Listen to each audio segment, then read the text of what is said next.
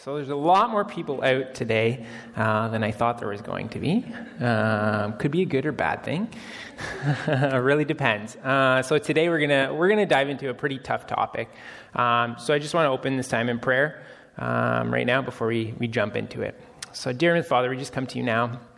Um, we thank you uh, for this uh, opportunity to come uh, in such a turbulent, turbulent time, um, just to be with other believers, God. Um, I ask for uh, uh, your protection uh, around us. Uh, just uh, keep us healthy um, and just uh, watch over each one of us, God. Um, I also ask for wisdom during this time. Just open our hearts as we, we dive into a tough, tough topic um, regarding money, finances, and different things that can be so overwhelming in, a, in the world we are today. Um, and we just ask for this in Jesus' name. Amen. So, money. Money can be a tough topic to talk about. Oftentimes, it's something that we're not, uh, we don't talk about a lot openly in public, and even in our personal lives too.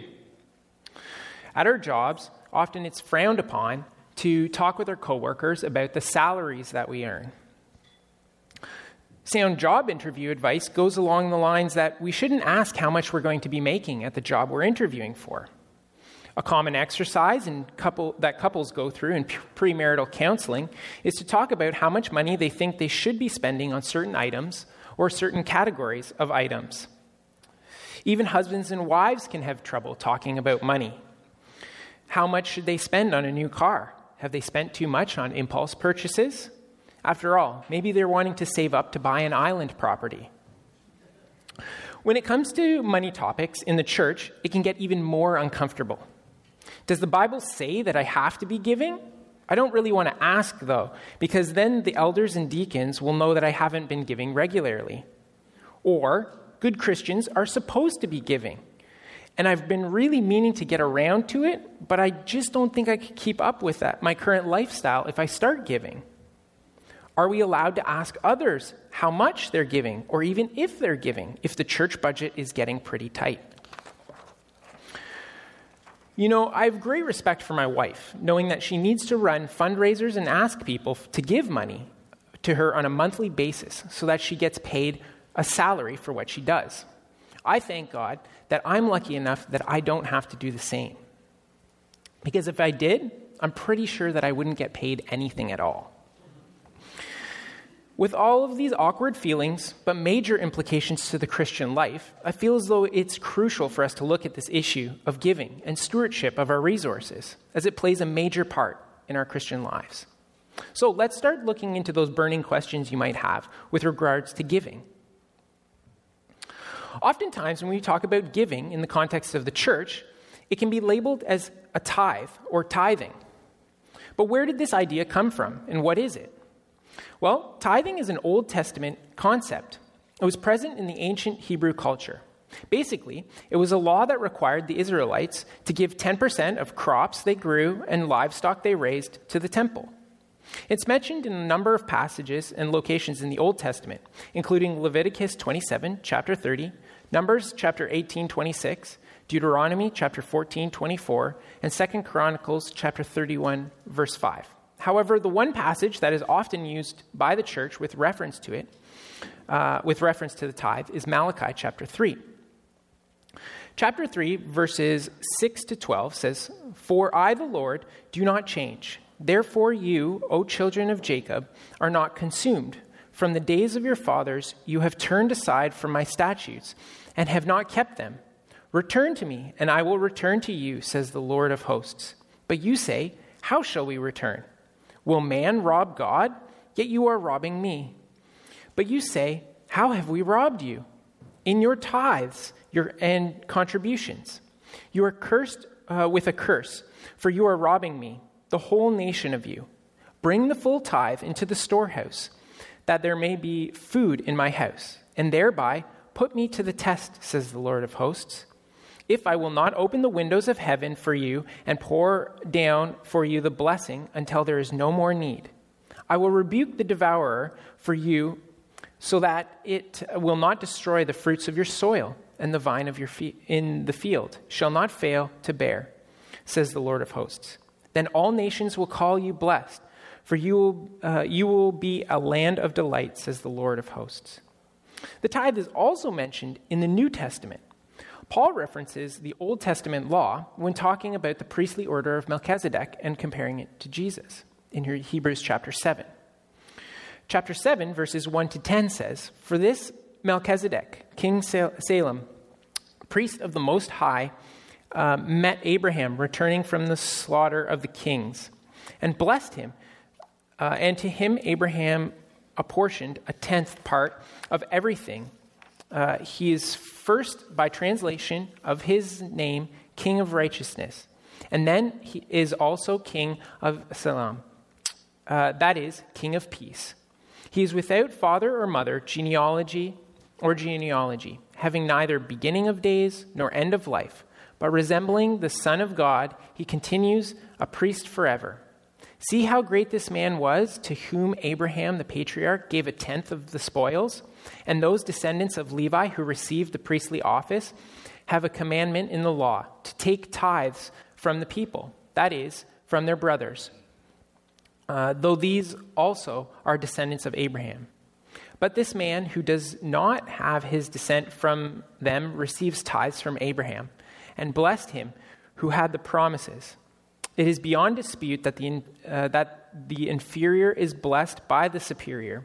In the, one that, uh, in the one case, tithes are received by mortal men, but in the other case, by one whom testifies that he lives. One might even say that Levi himself, who receives tithes, paid tithes through Abraham, for he was still in the loins of his ancestor when Melchizedek met him. You see, a common misunderstanding of tithes is that it was a, uh, or sorry, a common understanding of tithes is that it was a method of taxation present in the Old Testament. Now, did you catch that subtle language change? Tithes, not tithe. While the average churchgoer thinks that it's a singular and capped thing, the law actually required multiple tithes. For example, a tithe to the Levites, a tithe to the temple and feasts, and another tithe to help support the poor and needy of the land. These multiple tithes would have pushed the total to somewhere between 20 and 30 percent, depending on how you wanted to slice and dice it. So, if you were one of those more literal interpreting people out there uh, that was thinking, right on, 10% is required, I'm doing that every week, every month, every year, well, you better start writing a bigger check. Now, some people out there might ask, well, that's the Old Testament, and Jesus came to fulfill the old law, so we're not bound by it. That means I don't have to tithe, right? Well, yes and no. You see, technically speaking, the Bible seems to make it clear that you're not required to make uh, to give 10% chunks or upwards of 30% total of your earnings. However, and this is a big however, the Bible seems to make it abundantly clear that the vast majority of Christians, and I'm talking 99% of Christians in the developed world, should be giving something. Paul says in 1 Corinthians chapter 16 verses 1 to 3, "Now concerning the collection for the saints, as I directed the churches of Galatia, so you also are to do. On the first day of the week, each of you is to put something aside and store it up, as he may prosper." So that there will be no collecting when I come. And when I arrive, I will send those whom you accredit by letter to carry the gift, uh, carry your gift to Jerusalem.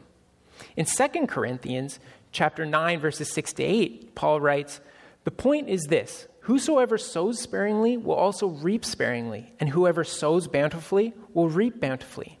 Each one must give as he has decided in his heart, not reluctantly or under compulsion."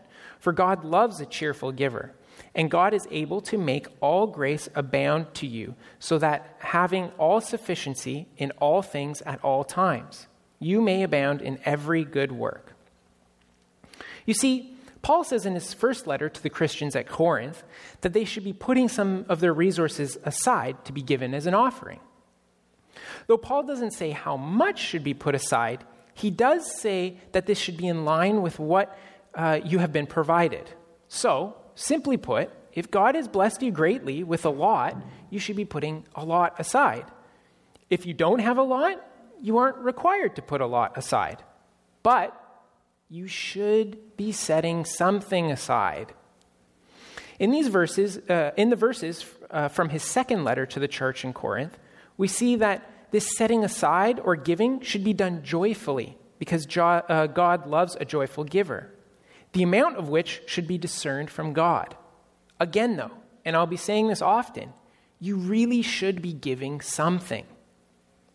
Okay, so now that we've busted the 10% myth and we know that the Bible makes it clear we should be giving, the next logical question is how much should we be giving then? Well, like I just mentioned, this is something that you need to discern with God uh, and what He has provided to you. With that said, though, a good starting point for someone who came to me and said, I have no idea how much I should be giving, what would you suggest? I'd say 10%. But wait, Paul, you just finished telling us that I don't need to give 10%. You're right, you don't need to give 10%. But this tends to be a good starting point for those who don't give regularly or are looking for a guideline. Start with 10% and see where that leads. For some, they'll give 10% and say, you know what?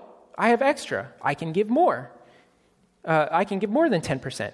While others might find that they're struggling to hit 10%, but at least you have somewhere to start. Now, I know there will be those of you out there that have this nagging thought in the back of your head 10% of my income is a lot of money. I could buy a lot of blank with that. And therein lies the huge issue we have in our Western society. Money easily becomes our God. The stats on church giving are incredibly sad. For example, only 3 to 5% of Americans who give to their local church do so through regular tithing. When surveyed, 17% of, of Americans uh, state that they regularly tithe. For Christian families making less than $20,000 a year, 8% of them give at least 10% in tithings. For families making 75,000 or more, the figure drops to only 1%. On average, Christians give 2.5% of their income to churches while during the Great Depression, they gave 3.1%.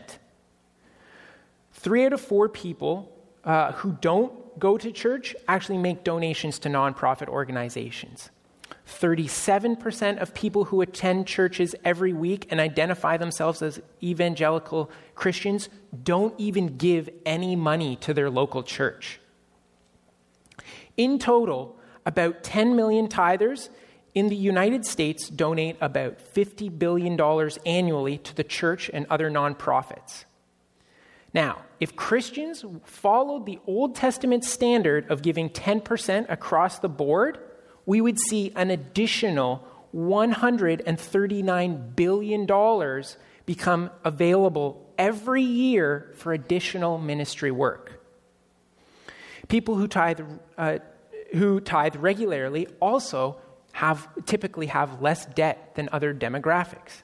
Eight out of 10 have zero credit card debt, and 28% of them are completely debt free, including not having a mortgage. Now, these stats give us some interesting revelations when it comes to uh, giving. For starters, not a lot of people give to their local church. And of those who give, not many give regularly. We also notice that there seems to be a statistical tendency that those who make less are giving a larger chunk of what they make. Now, although we do need to remember these are only statistics, they're incredibly depressing, and I really feel that we need to give our head a shake. The Bible commands us as Christians to regularly give, and yet, self admittedly, not even a quarter of us do this. Along with this question of how much, to give is often asked well, should I be giving from my gross or net income, so before or after taxes and expenses? Well, when it comes down to it, that's totally up to you. If you want to calculate it before taxes or after taxes. There tends to be a biblical precedent for first fruits principle, though, uh, that you should be giving a total off of, uh, you should be giving a top, uh, off of the top.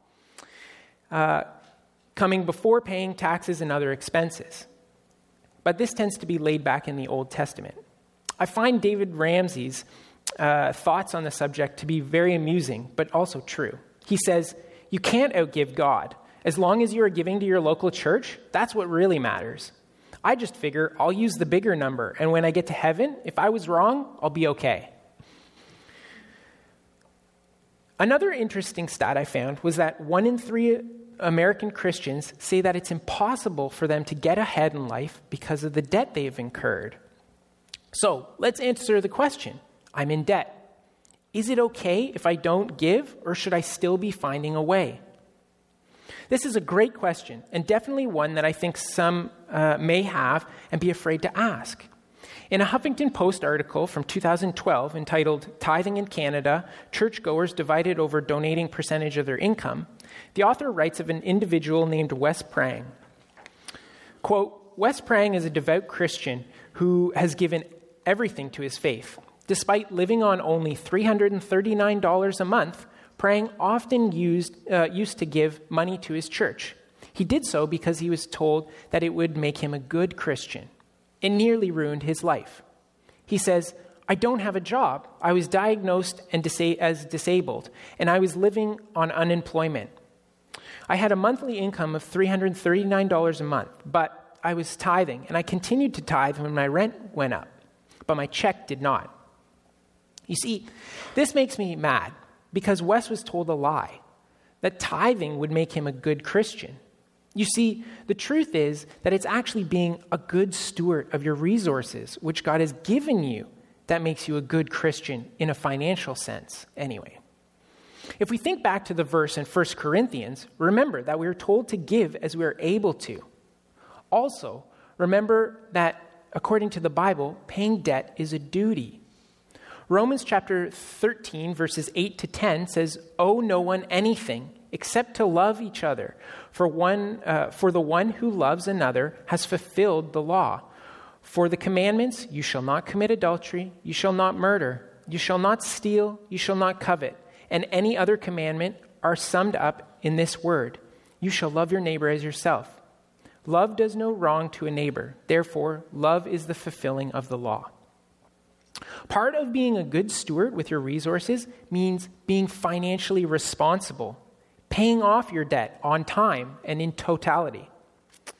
Part of this also means that if we aren't able to give because of debt, maybe we should re examine our finances and readjust so that we are able to give using a budget and sticking with it. A common additional question to this is well, I'm not in debt now, but if I start giving, I will be. I'd be very careful with this reasoning.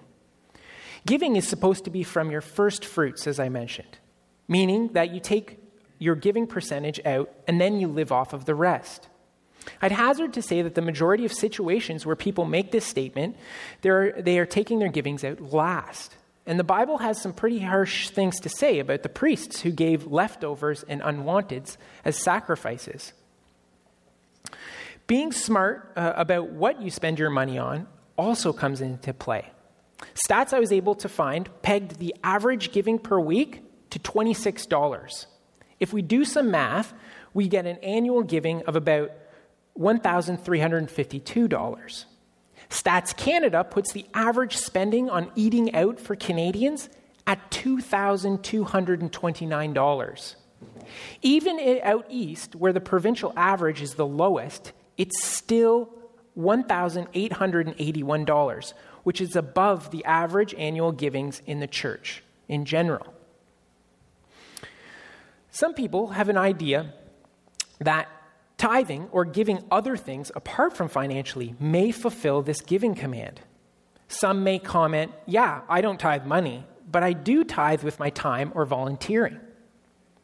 While I think volunteering in the church is a great thing, and there are many things that couldn't function without volunteers, I would push back on this idea for a couple of reasons. Firstly, money is needed by the church and ministries. There's no way to get around this fact. Society has not changed from back in ancient times either to now when, uh, where money was needed.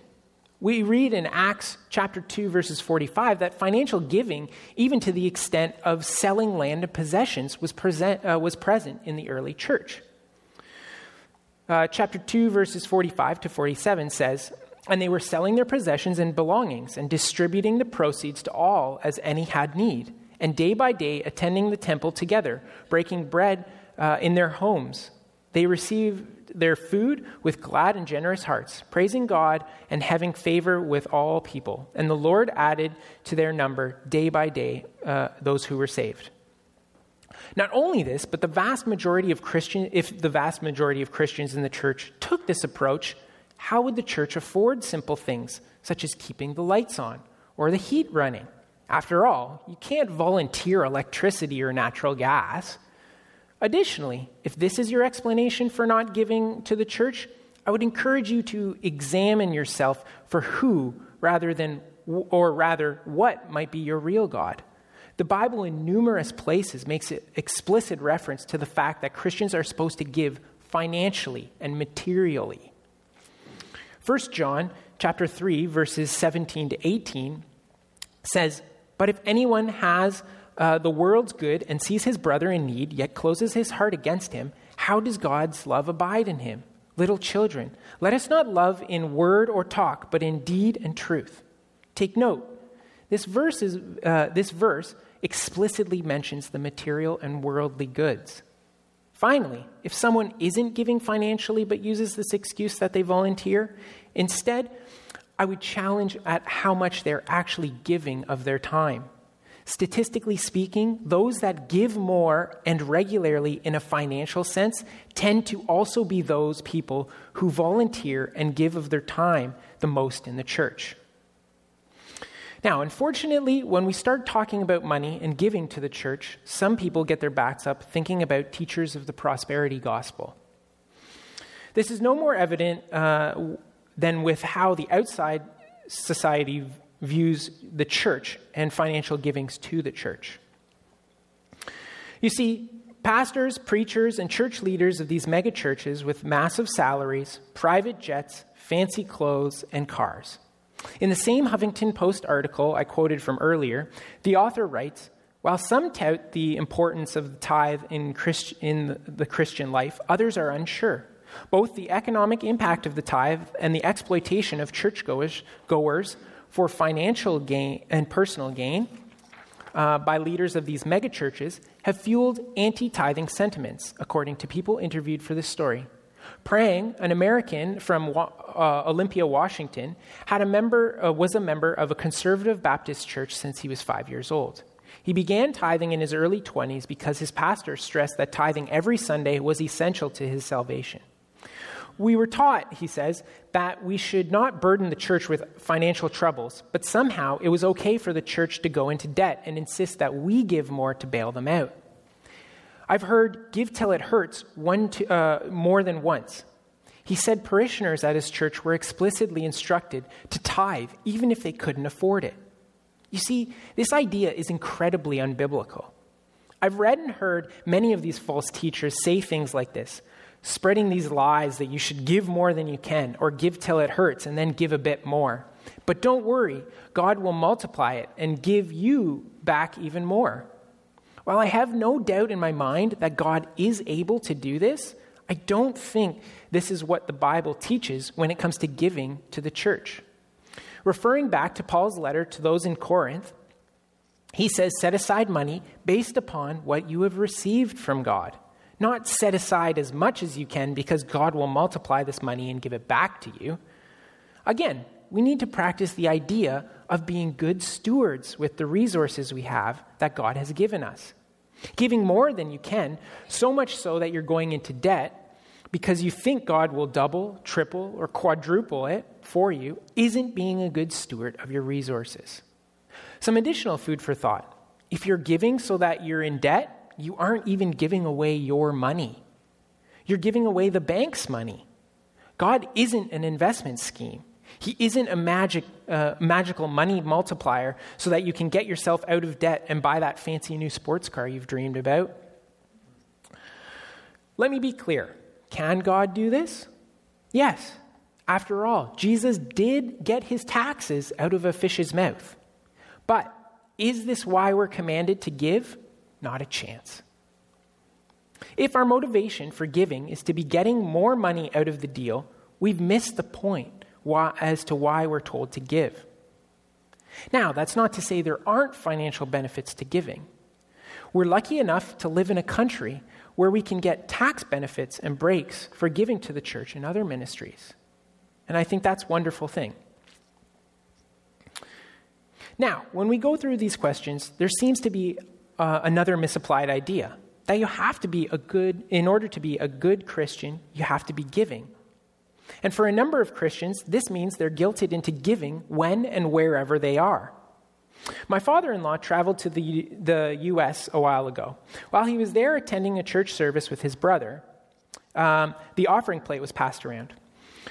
His brother dropped a few bills and passed it on to my father in law. My father in law proceeded to pass the plate by without putting anything into it. After the service, my brother asked why he didn't put any money into the offering plate. After all, he said he was a Christian, and good Christians should be opening their wallets when the offering plate or bag gets passed around, right? He responded by saying he does give. He gives regularly to his home church. And this brings about another common question Who should you be giving to? Along with this question, you could also ask Can I give to ministries or charities instead of my home church? After all, I'm still giving. This tends to be a tough question even more so for someone like myself, whose wife's job and livelihood depends on donations from people.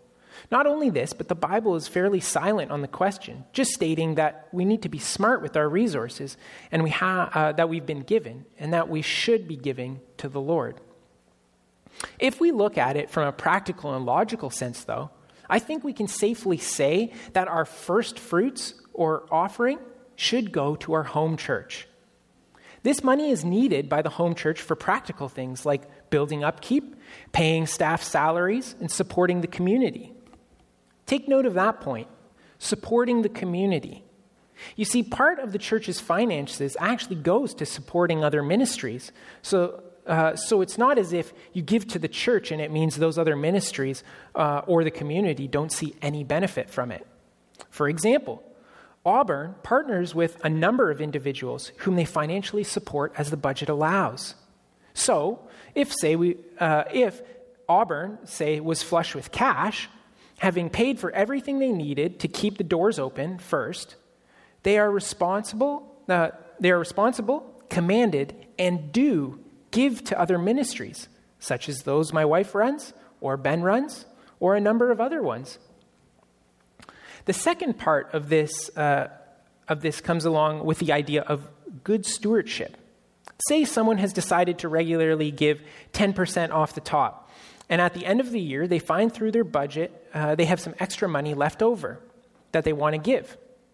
Where that goes, I'd say, is totally up to you, wherever you want to support. If you want to support Youth Unlimited, for example, go for it. Or maybe you want to give to the Tippets at Wycliffe, go for it.